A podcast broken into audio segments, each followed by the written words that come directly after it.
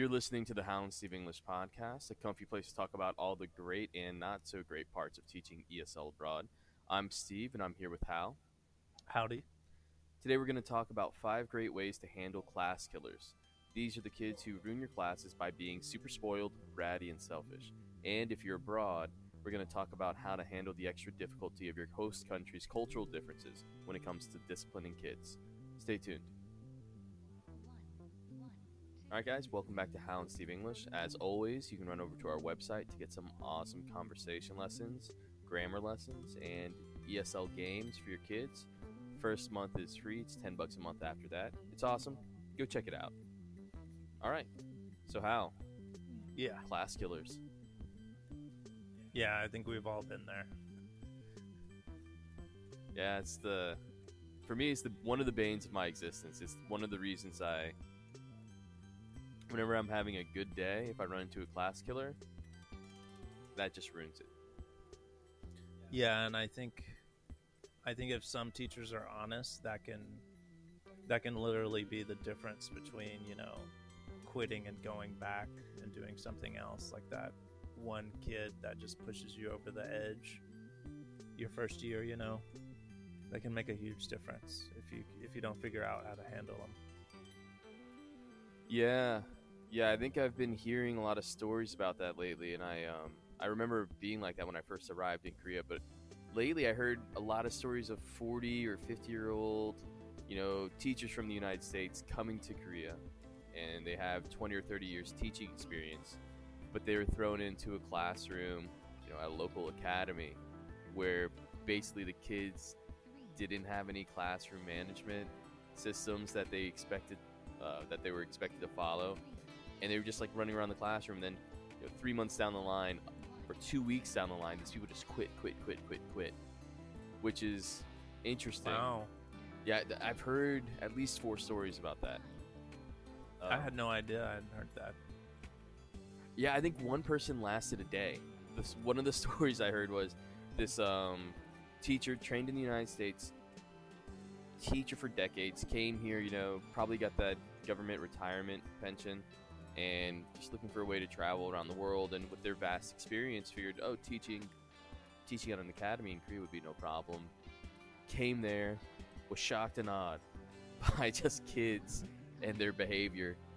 Um, and messaged the academy owners like i'm done i'm too old for this i'm not interested in teaching at your academy Okay, so it's that situation where the person just has the experience and they're like, "This is BS. This is gonna, you know, take take more than it's worth," and so they just have the the knowledge to know that from the beginning, so they just quit, right? yeah maybe. I think so. I think that's a large part to do with it. And i also think you know half of the equation when it comes to these spoiled kids is just how difficult it is to figure out what the boundaries and the expectations for discipline are in a different culture and then in a business or in a classroom in a different culture too so it's just so different and the expectations are so Mm. different that yeah maybe to get the classroom into order would be not worth their time but also the methods like maybe they saw wow none of these other teachers are using any methods i know and actually what i would expect from my students aren't what you know i can expect here this is gonna be Right. tough i don't think i don't think i can pull this one off Right. So when you for me i have a very clear idea of um, what a spoiled or bratty or what these classroom killers do and how they behave and you know what's involved in them in the classroom. And i'm wondering first in your mind what is this type of student for you? Yeah, I think we I think we talked about this a bit in other in another podcast, but in my mind, that spo- that spoiled kid, that class killer, is just the kid that does not want to be there. One hundred percent, they've decided in their mind they don't want to be there.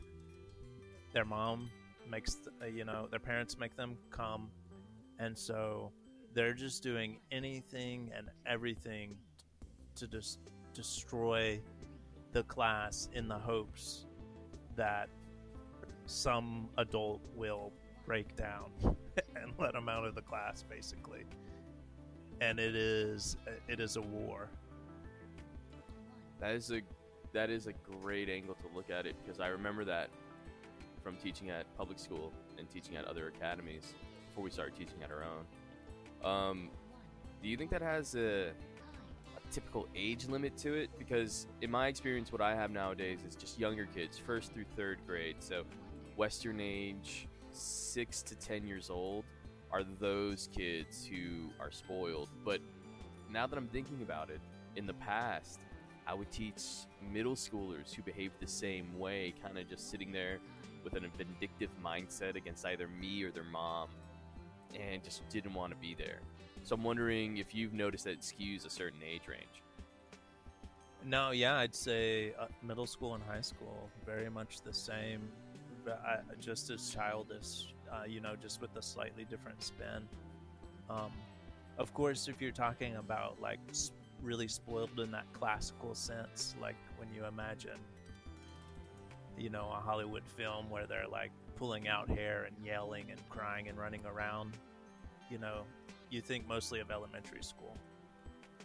But yeah, in, in that sense where they're trying to destroy the class and escape, I think it, it extends the whole the whole age range there. Yeah, for me, I guess since I decide where I put the students in in the academy in our academy up in Yeoncheon, which if you guys have been on the podcast or listening to the podcast before, you know we have an academy in Yeoncheon's countryside Korean English Academy. So it's got some unique attributes to it. And I place all the students based on their level test performance. And I've become pretty adept at like figuring out, oh, this kid's gonna be a problem. yeah. Yeah. And you know, I have some tactics for that. But w- it was really interesting when you described your classics little spoiled kid. I guess mine's like a little bit different. Nowadays, mine's a little bit different than that. Mm-hmm. So? I might get into a diatribe here, but uh, so I guess a lot of the issues that I we have with spoiled kids would be similar to any teacher in their home country, whether that's Australia or England or the United States.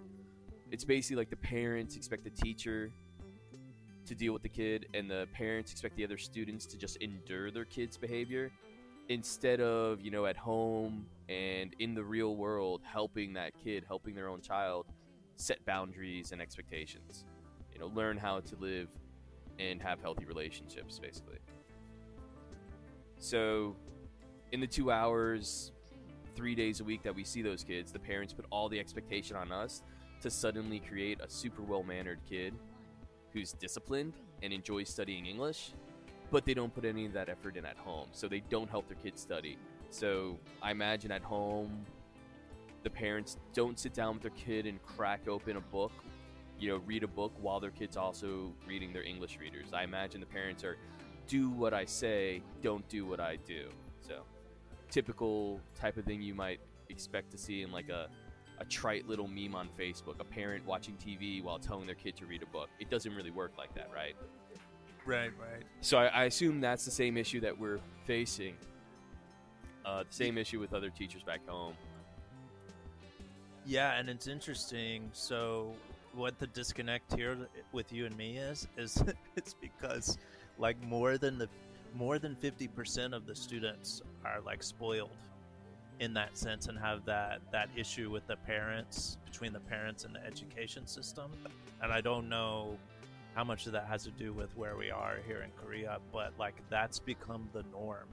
Yeah. so uh, what i was describing is is the class killer on top of that who's just purposely destroying your class but uh, i i'm with you there i guess i've just i just more than my half the class is always like that. So I just uh, forgot because I always deal with it.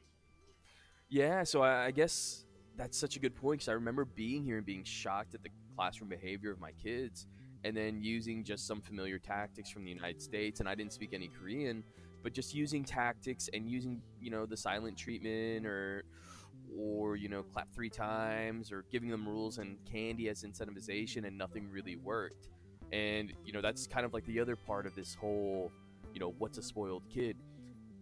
Um, it's like whenever we try to set these boundaries and establish incentivization programs and rewards, even in those situations, the kids don't want to participate. Like, so if you have a reward, the kid just wants that reward. They don't want to have to do the behavior to get the reward.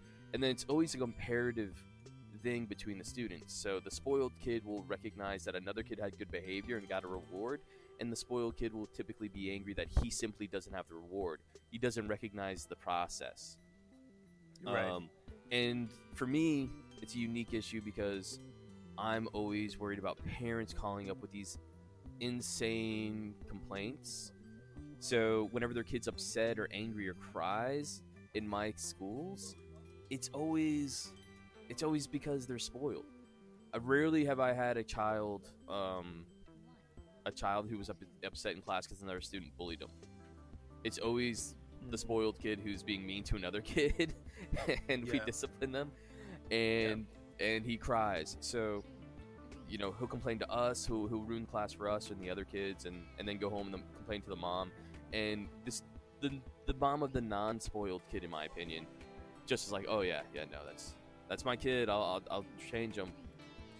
The mom of the spoiled kid will call us up and tell us to treat her child better or to ignore her child's bad behavior and just let him be in class or to you know just complain about us uh, in a general basically ask us for favors favors favors in a sense like just can you just have the other kids endure it? Can you can my kid just break the rules? Can my kid just get the reward? Can you just give him the candy? Can you just give him the certificate that said he did good?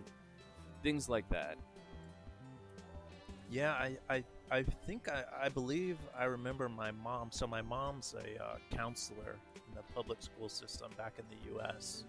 Career teacher, and I, I think I do remember her saying like the worst kids, which are the ones she got as the counselor. She did one on one with the worst kids, and I think I remember her saying like the parents were impossible to deal with because they did everything to to push the blame out and they didn't accept and they did the the behaviors you're, you're describing. Now i think that's a much rarer case. I hate to make that cultural point but yeah i i hear what you're saying there Well, let's just let's just jump on that cultural point because it re- it really is true. There is a big big difference between you know Western culture and Eastern culture, and especially Confucian culture, and that's been something that's really difficult to deal with these spoiled kids because there's this idea of face, so saving face. Um, I'm sure all of our listeners really know, but um, just if you're not familiar with that idea, it's kind of this what a lot of people would think is like this this thing that's pervasive around every aspect of the culture. It's in every single part of the culture, every situation. And it's basically if you just impinge somebody's honor in the community, then you've discredited them. And it's horrible for them to endure. So everything is about not, or everything's about avoiding that, right? Everything's about avoiding having your honor, you know, dragged through the mud. And it's involved in the dumbest things. So, you know, when I talk to my Korean friends or my Korean American friends, it's like, yeah, man, you can't, no, in class, we can't say we don't understand something. Because it's more than just being embarrassing to ask a question in class. It's like, this is our reputation. This is like the most important thing, and we look dumb. We're not going to do that. Um, they're, if they get called out for doing something in class, it's like, no, now that person is my enemy. I hate that teacher for the rest of my life, you know? Which is weird. right So obviously, if you have confident, rambunctious boys, it's not that big of a deal. But no, it's like if you call out a student for doing something badly, they might just hate you for the rest of life because you've embarrassed them in front of all their peers. And Americans are very oh, culture's relative, and you know a lot of the same things that happen there happen here. It's like no, face culture's a very different beast onto itself. Um, it's such an important thing not to be seen as being different or dumb. And so, Yeah. whenever you talk to these parents about their kids, you can't even directly discuss the issues. And whenever you talk to the kids themselves, you can't directly discuss the issues usually because they're so worried, or we're so worried about, you know, what what does this mean for their their face, for their chamia, uh, which is another word for it. It's it's it's too hard. It's it's so hard to have rules and boundaries because if you enforce the rules, you threaten embarrassing them in front of their class, which means they'll just lose a lot of face and they might quit or they might leave or they might Yeah. just refuse to Yeah. participate. Yeah, that's uh, such an excellent point. I, I think just the issue is if you're a teacher and you've just been here a, a year or two, it's really hard to internalize what Steve is describing, uh, what you're describing, like into your mind. You can understand what's what's going on. So it's different to understand what you're saying, but it takes a while to see that happen in real time and and be able to respond to it. You know what I'm saying? Um, and then secondly, another nasty truth here. Uh, what you're describing, it's like ten times worse because it's a foreigner, right? It's a foreigner that's calling them out, making them lose face. So I I don't know, but I, I think that's like that's an even bigger deal. That's a huge deal. Oh yeah, yeah, definitely. Just like the sheer fact of being a foreigner is a big deal, and then like every single thing that we do is wrong. So I try so hard to operate and and to make everything as um, you know, when, especially when I discipline, to make everything as palatable as possible in the local culture, right? But I'm a foreign dude. My family's from New York. You know, they're kind of gruff people, and as much as I try, it's still not that good for the kids.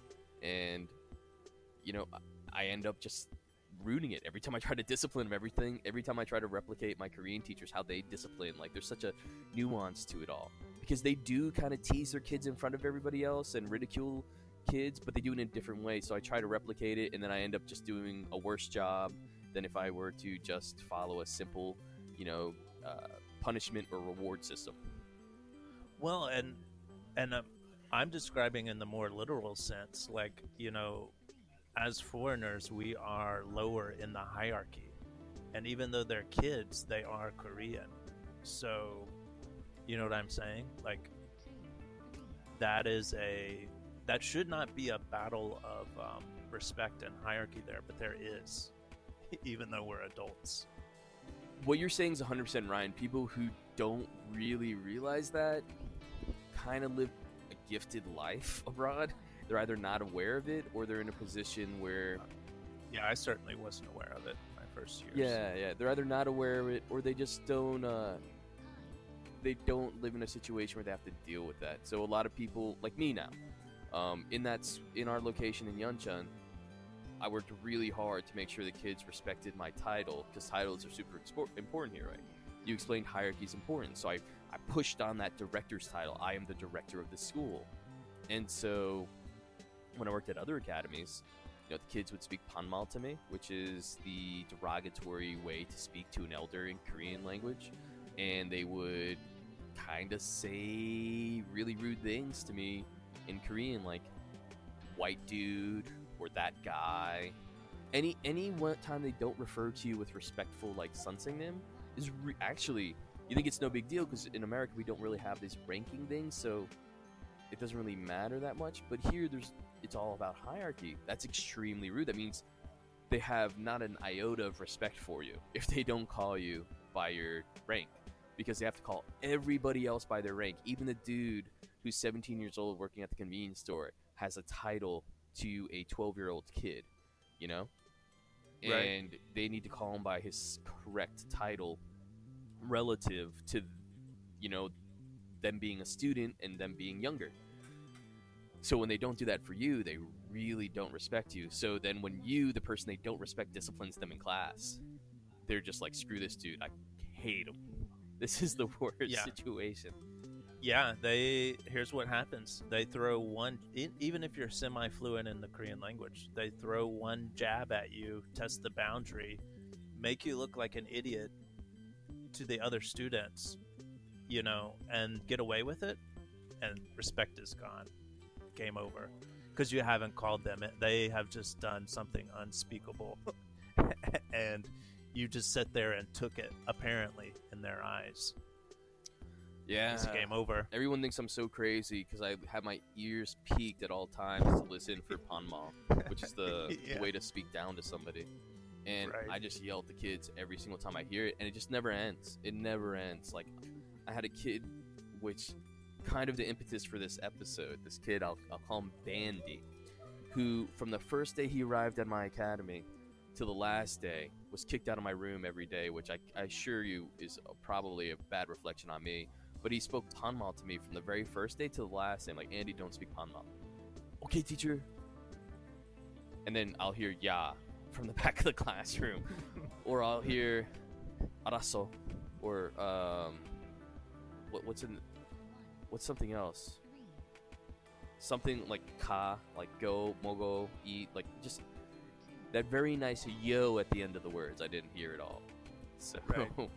yeah, this little dude just, and everybody, mm, my coworkers thought it was non-issue, but if my if any child spoke Panmal to my Korean coworkers, they it would be just unfathomable to them. They don't, they don't even have an experience with that, so they don't even they don't even know. And that's yeah, and that's that foreigner aspect, right? They're like, oh no, yeah, no, no big deal. It's like, no, it is a big deal, and you know it. That and that's the thing. It takes you. It takes like a few years of being immersed in the culture for even us to accept it as a big deal. Because like, nah, it's no big deal, man. You call me whatever. You can say whatever to me. Then you realize this is, oh, oh, you have zero respect for me if you use that form. I thought it was just Yeah. like I was being cool, and I was being egalitarian because in America we do this, or in England we do this. It's like, oh no, no, no. Here that means I'm about the same level as the puppy in the next room, as far as having to do it, as far as respecting me. Oh, that's not cool. Or I'm the same level as like your eight-year-old younger brother. That's not cool. Yeah, yeah, But um, yeah, there's just there's just a lot of it's really difficult to discipline kids and to have kids treat you with respect and have great behavior, and it really ruins classes sometimes. So yeah. Let's let's dive into those solutions. Yeah, let's get into these solutions. Um, I guess I'll lead first because I think this is the most important one. And for all of our listeners out there, I've taken this 100% from Hal. So I'm just going to introduce the topic, let Hal speak. But you've got to have a really good reward system. So that's your big number one. You need to have a reward system that everyone understands. They understand how to get rewards and they understand how they'll lose rewards. If you don't have that, you're going to really struggle to motivate children because, as Hal said earlier, a lot of kids don't want to be there. So you need to find a way to motivate them until they learn that they enjoy being in your English class. Right, yeah. Um, and just let me add on to that. Uh, it doesn't necessarily have to be a reward system. You have to, so yeah, that's where my strength lies. Um, but you, your, your strengths may lie in, uh, you know, establishing uh, punishment or a strict, uh, strict behavior management system. So, you know, there's those teachers I've seen, even you know, fresh out of college, they can just look at a student and have this look in their eye and you know all the kids are suddenly quiet. I never had that. So i had to develop this uh, you know reward system um yeah Well, I think you have a bunch of really good, different, you know, spins on your reward system. But one thing that I remember I took 100% from you are like the three golden rules, which would be don't speak Korean, and for the the other teachers that would be, um, you know, don't speak your local language, so English only basically. Don't touch other students and don't shout. right and you can add on to that depending on how bad your kids are. Stay in your seat and um, you can add on a coverall when listen to the teacher. So if those kid a lot of the kids will try to find a loophole in your in your rule system and then they'll be like blah blah blah and then you just be now rule number five listen to the teacher. Don't do that. Yeah, and guys, make sure you print these off and hang them up in your classroom because it's a really good exercise at the beginning of class to just point at them and have the kids repeat. because even if they've never studied English before, like on day two of my first level class, they can repeat the rules to me. They don't understand them. I have to translate them into Korean a few times. And by the end of the week, they'll understand what those words actually mean or what that phrase means when they hear it. But print them off and go through them every day at the beginning of your class. It gets the kids into a nice little warm up and it gets their mind into the right space. Yeah, definitely. That's a that's a great point. Have the visual cues, and then there's just something with kids with structure and drilling. So if you give them that structure every day, they internalize it. You know, they're different from adults. You can we can tell each other something one time, and you know, and we expect. But with the, these kids, yeah, you gotta establish that routine for them, and and they'll fall into it and I noticed that whenever I want to punish my kids or whenever I want to reward some students for having great behavior and then other kids for I want to punish them for having bad behavior, I've had just in general a good manners rule. And in Korean at least manner means manner, right? And everybody knows good. So whenever they have good manners, whenever they're just sitting there smiling, paying attention in class, I'll say, Alex, you have great manners. Two points. And you know, I'll tally up two points on the board for him. Oh, Alex, you lent your pencil to Eric. Great manners, two points. And I'll do that throughout the day just so I can keep them going. And then also so I can take points away. So in case they do have bad manners, I can erase points without them freaking out because they also like they have enough points that they're happy, but they also value the points enough that they don't want to lose points, but they don't have so few points that if I erase them, you know they're left with nothing for the day. It's kind of like a they've got if they have no hope left, they're just going to be even worse. So I want to make sure they have a nice, healthy bank account filled with points for the day. Yeah, I mean that, and that's excellent. Like I, I haven't gotten to that point. I haven't tried that, but I should have, and I think that's that's why for listeners, that's why you have to keep developing and experimenting with your system. So I don't want to just tell you this is what I do, do this. Like you can Google reward system and you can find a lot of options, but you have to tinker with it and, and keep keep adding on some like stuff like Steve's talking about, and then you'll you'll find your you'll find what works for you eventually. Definitely, and this this has definitely saved so many of my classes. If you don't have a clear reward system and you don't have them participate with you at the beginning of class to go over the rules for that reward system, you can really lose control of your class. Even now, two years later, the days when I don't use that reward system in my class, and I'm just like, all right, guys, um, open your books to page 76. When I don't have that nice five minute warm up of going over the rules and then asking, uh, doing attendance, and then checking for homework assignments when I just jump into class and jump into a conversation activity, everybody's lazy. Everybody, the class is just as a whole Yeah. bad. I guess, yeah. I guess that's just the magic of boundaries and children. So you've got to establish those boundaries. Uh, The mistake the people make is you you can't like punish or reward or do whatever if there's not those boundaries all already in place, and it'll go into chaos. Doesn't matter what you do if you don't have those boundaries clearly established before you go crazy and flip out.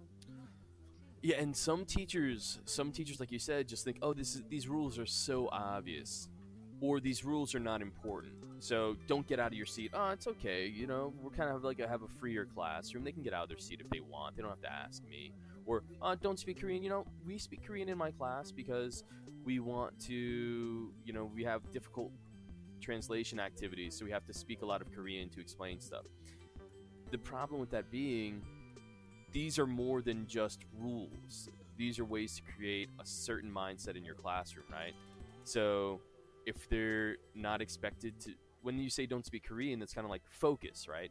They have to focus, they have to care, they have to really say with precision what they're doing. And when you do that, it doesn't lend itself to just being so relaxed and so free and so lazy as when they can just speak their native language, which really helps you with those spoiled kids because they're like the nuclear version of that. If they can speak their native language in class, they're just going to go crazy. Yeah, right. Yeah, that's that's a great point. You're basically creating an environment which, when I was new to teaching, I, I didn't understand. like those rules about like chewing gum or you know I, I don't understand like what's the big deal they ate a piece of candy in class but it's it's more than that it's creating that boundary that environment so that they know oh i've got to behave differently once i step into this place Exactly. It's like there's nothing wrong with you eating a fried chicken sandwich while you're running a marathon, but it's probably not going to put you in the best headspace to run that marathon. right Um, so why don't we jump into rule number dos then? yeah oh, you, got a nice little curse word in the background there. Love doing these at the internet cafe. Never know what kind of cameo you'll get. Um, you want to take number two or me uh, you can go ahead and take number two. Okay let's go number two with uh, tough love Awesome. So, tough love, I think, is a, a con- definitely a concept we have in the U.S., especially you know when you, especially in coaching, you've got that coach, you know, when you have PE class, and then I think maybe the the the really the teachers that really excel that you remember. I think that's a part of that magic. They've got that tough love thing going on. Um, so this is just kind of I think one of those trade secrets that that you eventually figure out when you get into teaching. So, you know, basically you come down like them on a hammer in class, tear into them, but not completely out of anger in a in a controlled measured way and then after class you pull them aside and you know you know basically i'm hard on you because i love you or because you have potential or because i'm hard on you because you won't be successful in life if you do this behavior like you know and just you know give them some explanation That's great. So I definitely do that a lot too. What exactly would you come down? Can you give us an example of how teacher coming down on them like a hammer? So it's it's definitely that that class killer like we're talking about. And I'm pretty chill, pretty easygoing. My my class is probably a little bit free, too much free flow, but uh, imagine I've got a, a class killer in there, and he's just making chaos, and then um, I'm basically forced to isolate this kid. I, other than that, I like to keep this, uh, you know, punish the classroom as a whole, not really single anybody out. But in this case, I have to, and um, I just look them in the eye, you know, raise my voice a little bit, maybe move them away from the other kids, and they can feel that. Like the teacher's focus is on them the entire class, and that makes them very uncomfortable and maybe even kicking them out of the class. Just look at them, go. Leave the classroom. I cannot teach you. Send them out. And then, uh, I, I yeah, I'd say that's that's my biggest go-to. If I just really want to hand it to them, I just look at them and tell them to leave. Oh, that's I'm great. done with you. Yeah. So I'm, I'm always a bit nuclear in class at any given point in time. I'm just a very loud teacher, and I try to teach my kids like it's a gym class, which has good and bad points to it. It's good because Well, it's, it's yeah. high energy, but it's bad because, well, it needs to be high energy every day, or else they're gonna be bored. But when I bring the hammer down on them, I do pretty much the same exact thing. Just um, go hard on them, figure out why they're doing it, take them outside of class, and then explain to them, "You're a smart kid. What are you doing? What are you doing? Can you wait 20 more minutes and then you can do whatever you want? Can you just try and bring it together in class?"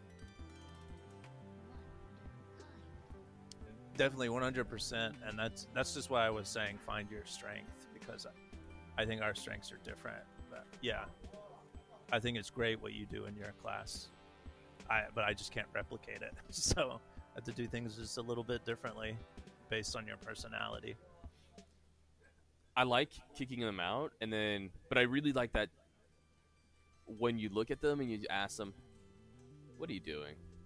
Can't you just wait ten minutes, twenty minutes?" and then you actually get into a negotiation with the kids sometimes if they're young enough and they're naive enough. So sometimes I have 20 minutes left in class, and there's a kid just spinning around in his chair, and you know, come down like a hammer, then try to negotiate with them. and then the kid thinks, and he'll say, "I can wait 10 minutes, but I can't wait 20 minutes," and I'll tell him, "All right, how about this? Can you wait 15 minutes, and then we'll play a game." Eh, Yeah, yeah, yeah.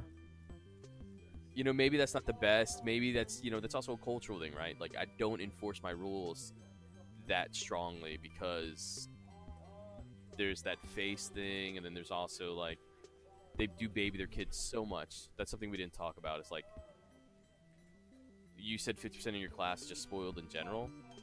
Yeah in general there's no real hard disciplinary people in the western sense. Like they just baby their kids a ton. So I also baby my kids a bit in class, even when I'm giving them the tough love.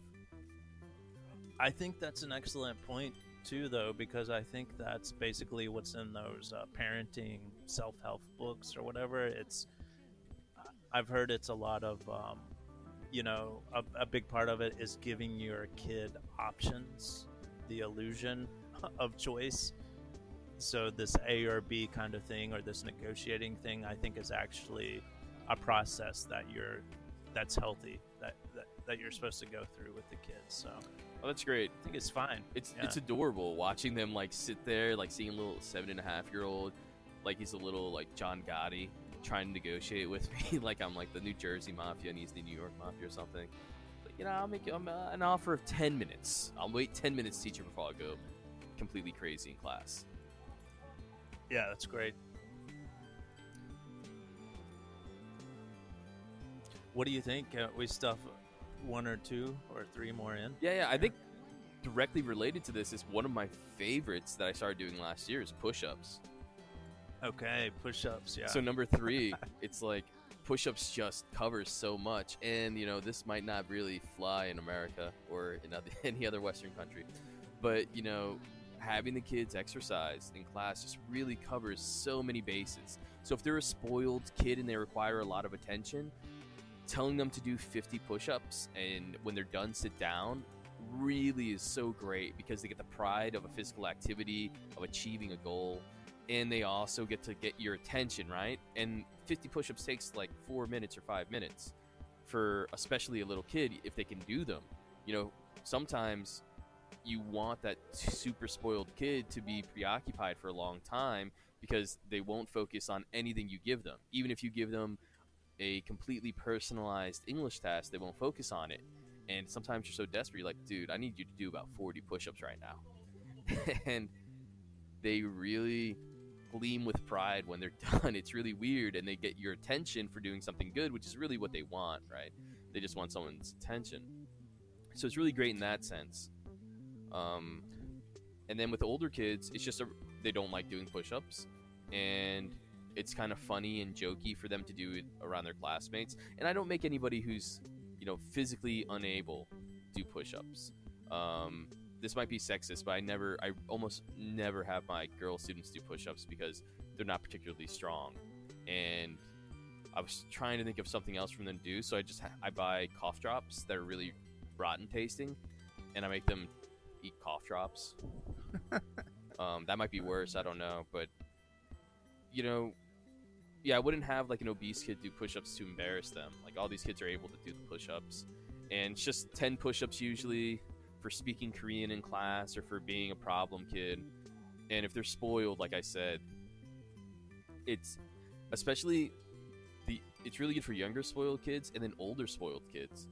Um, it makes them feel like there's some type of relationship between me and them like teasing or I care or I'm giving them attention. Again, it's like some a punishment is also attention, right? That's what you see in every book that you read in Psych 101.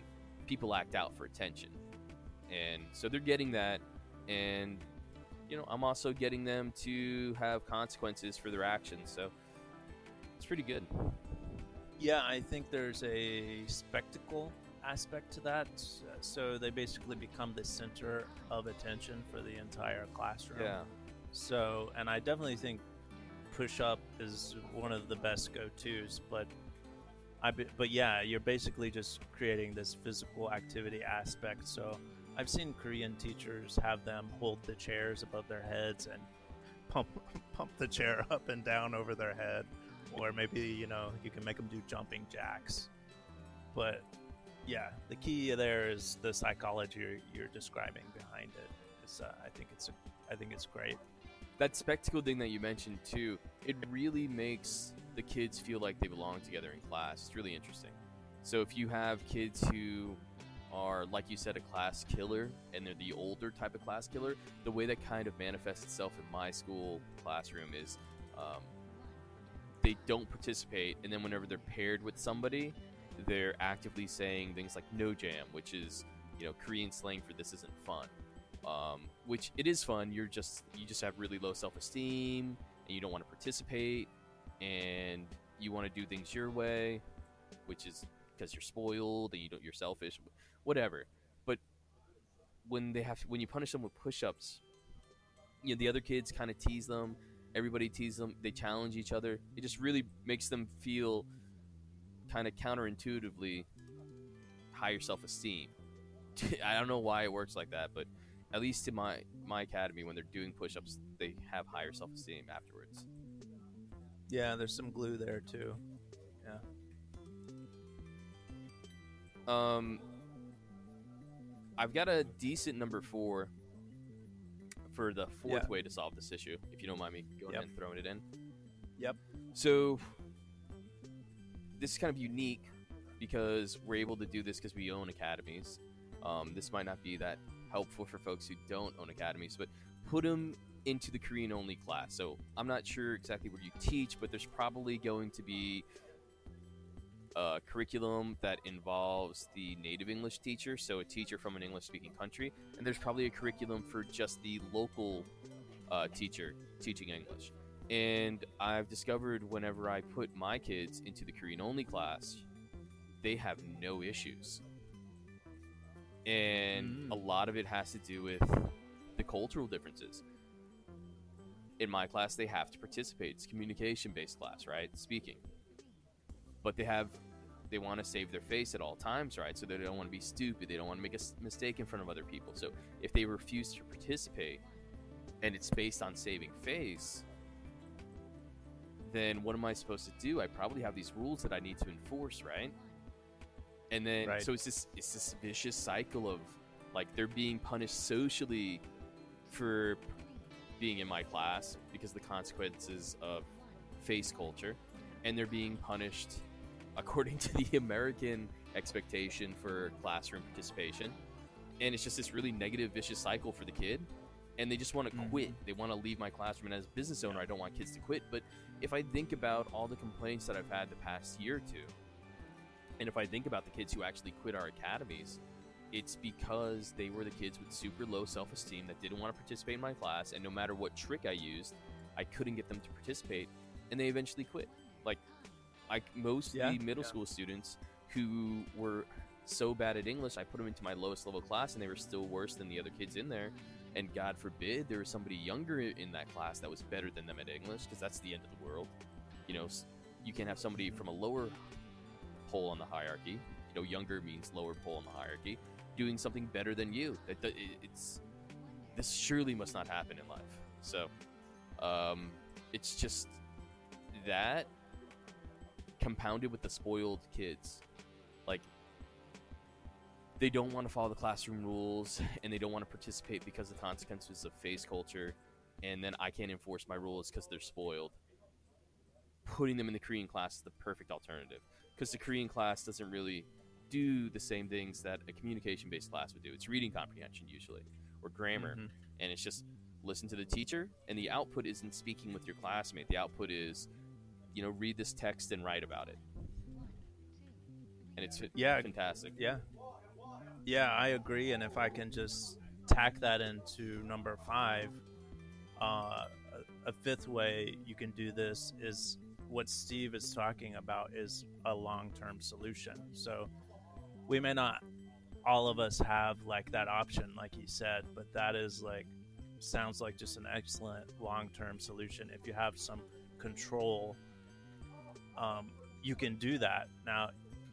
That which brings us to to this point. You've got to have short term solutions, kind of mid term solutions, and long term solutions. So you can't just, you know, do one of these things we're talking about. Just have a great reward system. You, you've got to have uh, different different types of solution for different situations you might get into. Um, but yeah, I think that's a perfect, Steve. I think that's a perfect example of like a long-term solution to permanently fix, you know, the issue. Yeah, yeah. So, what would be short and midterm solutions in your mind? So I think uh, long-term, like we talked about, the reward or punishment system, uh, the uh, creating the new class, like you said. Now, short-term are these just uh, go-to things that you can kind of nip nip the issue in the bud, like in a class. So you've got a, a class killer, a kid flipping out, and then you can just have this short-term solution separate the kid, change the seating arrangement, and then you can survive that one class. You know, so you need to have these uh, short-term solutions that you you can just pull out in any moment. Um, I guess and uh, push-ups would be, you know, work into that as well. And how about a midterm? And as far as a midterm, the point I want to make there is now when you you've got to you've you've actually got to delve into the psychology a little bit. So you got to you know you're working with elementary, middle, or high school. So you're working with elementary. Well, you have to realize what their psychology is. They don't understand uh, um, long term. Uh, what what's the saying? Uh,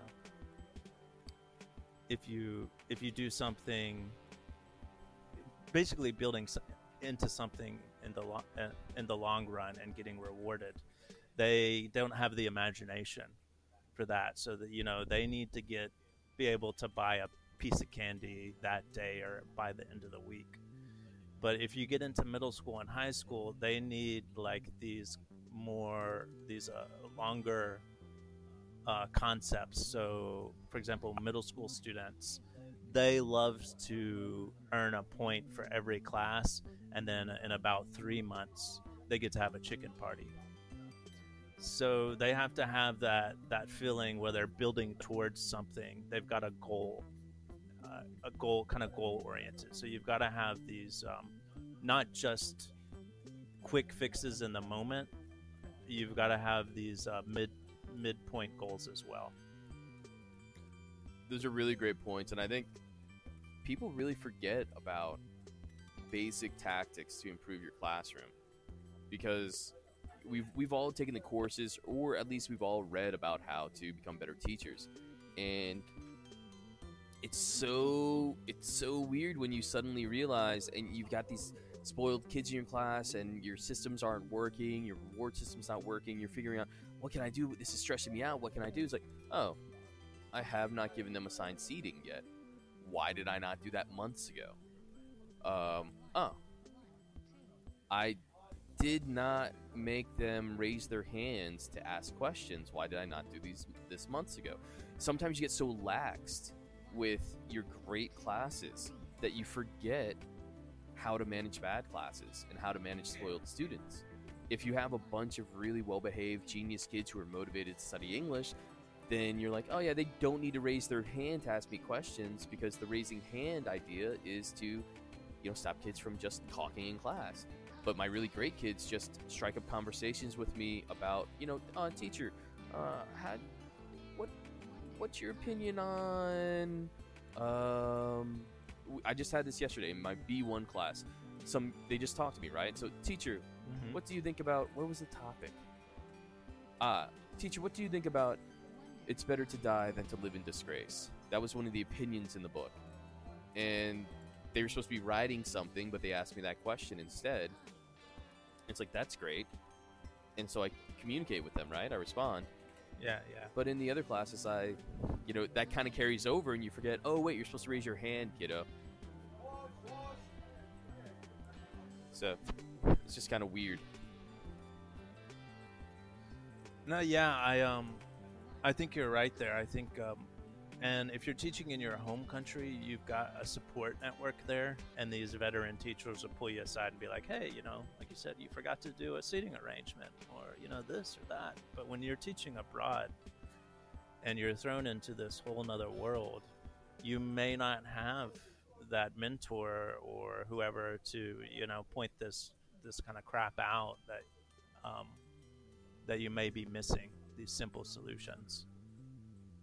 Well, and and to be even more on that, like everybody else is kind of working against you. when I was at these other academies, it's like they don't they don't have classroom management at all.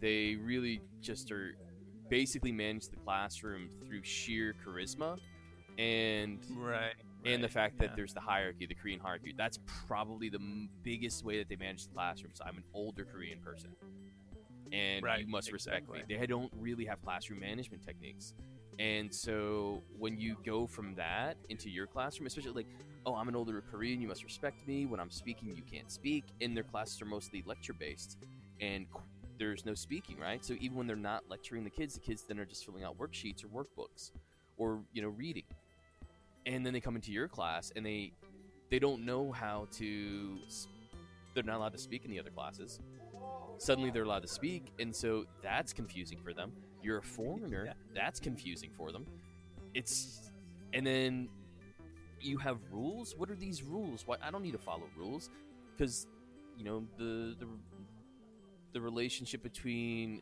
order and structure is entirely based on the Korean hierarchy for them elsewhere, but in your class it's based on these kind of like classroom management rules from another from another country. It's weird for them. Yeah, yeah, and again, I, I'm not gonna, I'm not gonna exactly pull the racism card here, but there's, you know, there's that older Korean male that's teaching that class in that way, commanding that respect, and um, that hierarchy, and then, he, like, I'm not saying he's gonna go out and say this, but, but you're the foreign teacher that is there to have a quote conversation class, a speaking class with them which they do not get tested on. There are, you know, a lot of times there there's no nothing that tests them what they get what they learn in your class. So there's this idea that they go to the foreigners teachers class to you know to have a good time. so it can really work against you. You, you gotta you gotta be aware of that. Yeah, I can't remember any experience I had at an academy that actually went that good. Like there were ones that didn't go as crappily as every other experience, but it was always there's no value in my class, eh, but the kids need to be fluent once they're done with it, and if they're not fluent, then I don't understand why my kid's there. Uh, and yeah, like you said, there's really no support system. Like they don't have rules that they enforce. Like even at the director level at academies, they just placate the moms and they placate the kids. So that just feeds into this network of spoiled kids, right? And so Yeah. you've got to magically create, like we said at the beginning of this episode, a kid who's motivated to learn English and well disciplined when he doesn't experience boundaries anywhere in his life and there's nobody motivating him to actually learn in the very literal sense at home or anywhere else in his life. It's so weird. Yeah, you're speaking the teacher language now for sure. Oh, it's it is most heinous. but um yeah, I think these five rules really help. And so if I can just recount them to everybody, it would be number 1 have that reward system that everyone understands. They need to understand how to get rewards and they need to understand how they'll lose rewards. Um I think two you mentioned and I it's slipping the brain here. Is it tough love? Tough love, that was it. Two is tough love. You don't come down on them like a hammer, but uh, tell them you love them too. So they understand what's up. Three was push ups, always a go to, always great. Kind of bonds everybody together. Don't do it to kids who obviously can't physically do it. That's messed up. Um, don't do it to kids who be ridiculed because of it. We've discovered that doing push ups and physical punishment are kind of like camaraderie building moments in Korea, especially because it's a collectivist culture nobody's gonna sit there and make fun of a kid for it in a really negative way. They're gonna tease each other and have a good time with it. So don't do it. Maybe in America, that'd be a bad idea. Um, uh, and the fourth one was put them into a Korean class. It's just put them into your your local teacher's class, the the person from that country's class. Um, they can behave better there. And then fifth was short-term, mid-term, and long-term solutions. Have that all that planned out, and you'll be good to go. So, uh, Yeah, one hundred percent. Hal, any last tidbits? Uh, no, yeah, just I think you, um, I think you just take one or two of those points, and uh, you will see a huge difference. Now, yeah, I guess a lad tit- a last tidbit here: do not expect to put these into place and to and for them to work within a month or two. If you've already lost control of the class, or you've got a cast a class killer that's been running circles around you, it's gonna take a while, but just stick with it.